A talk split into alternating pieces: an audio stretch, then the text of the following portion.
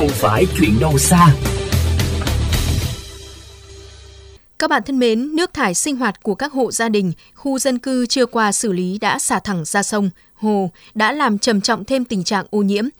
Tách riêng hệ thống thu gom nước thải và nước mưa, xây dựng hệ thống cống bao thu gom nước thải được cho là giải pháp căn cơ để giải quyết tình trạng này. Ghi nhận của phóng viên vào chiều ngày 7 tháng 10, khu vực Mương Ngũ Xã, phường Trúc Bạch, quận Ba Đình, Hà Nội, nước đen đặc quánh, bốc mùi hôi thối.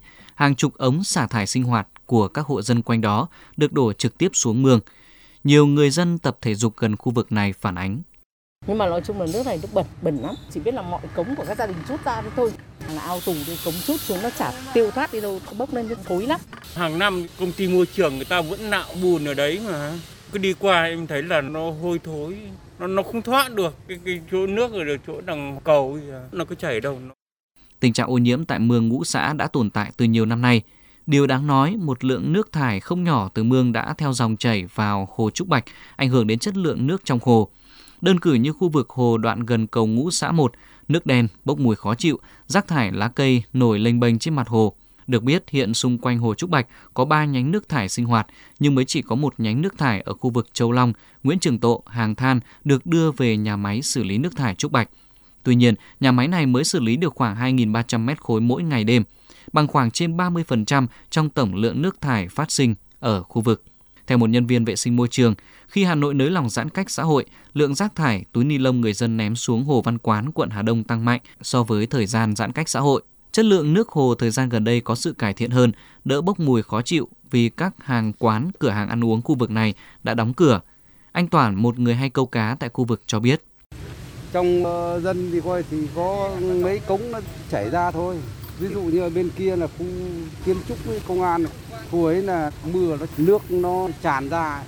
Ông Trần Anh Tuấn, Phó Chủ tịch Hiệp hội Cấp thoát nước Việt Nam cho biết, ô nhiễm nước tại các hồ sông tại Hà Nội có nhiều nguyên nhân khác nhau.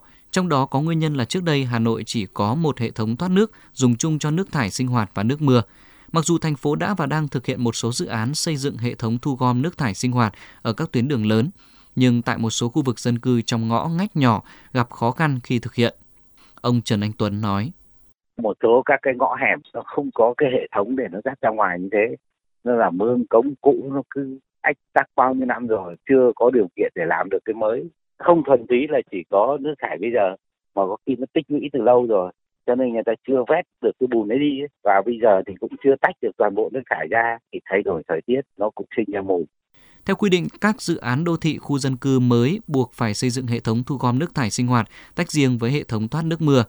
Đối với hệ thống thu gom nước thải hiện hữu, không thể đặt tuyến ống mới. Theo các chuyên gia, có thể áp dụng hệ thống xây dựng cống bao thu gom nước thải từ các cửa xả đưa về các nhà máy xử lý nước thải để tách riêng nước thải sinh hoạt. Tuy nhiên, nhiều ý kiến cho rằng thành phố cũng cần tính toán vị trí đặt các nhà máy xử lý nước thải và cân đối công suất hoạt động và lượng nước thải sinh hoạt để phát huy hiệu quả hoạt động, giải quyết dứt điểm tình trạng ô nhiễm nước sông hồ của thủ đô.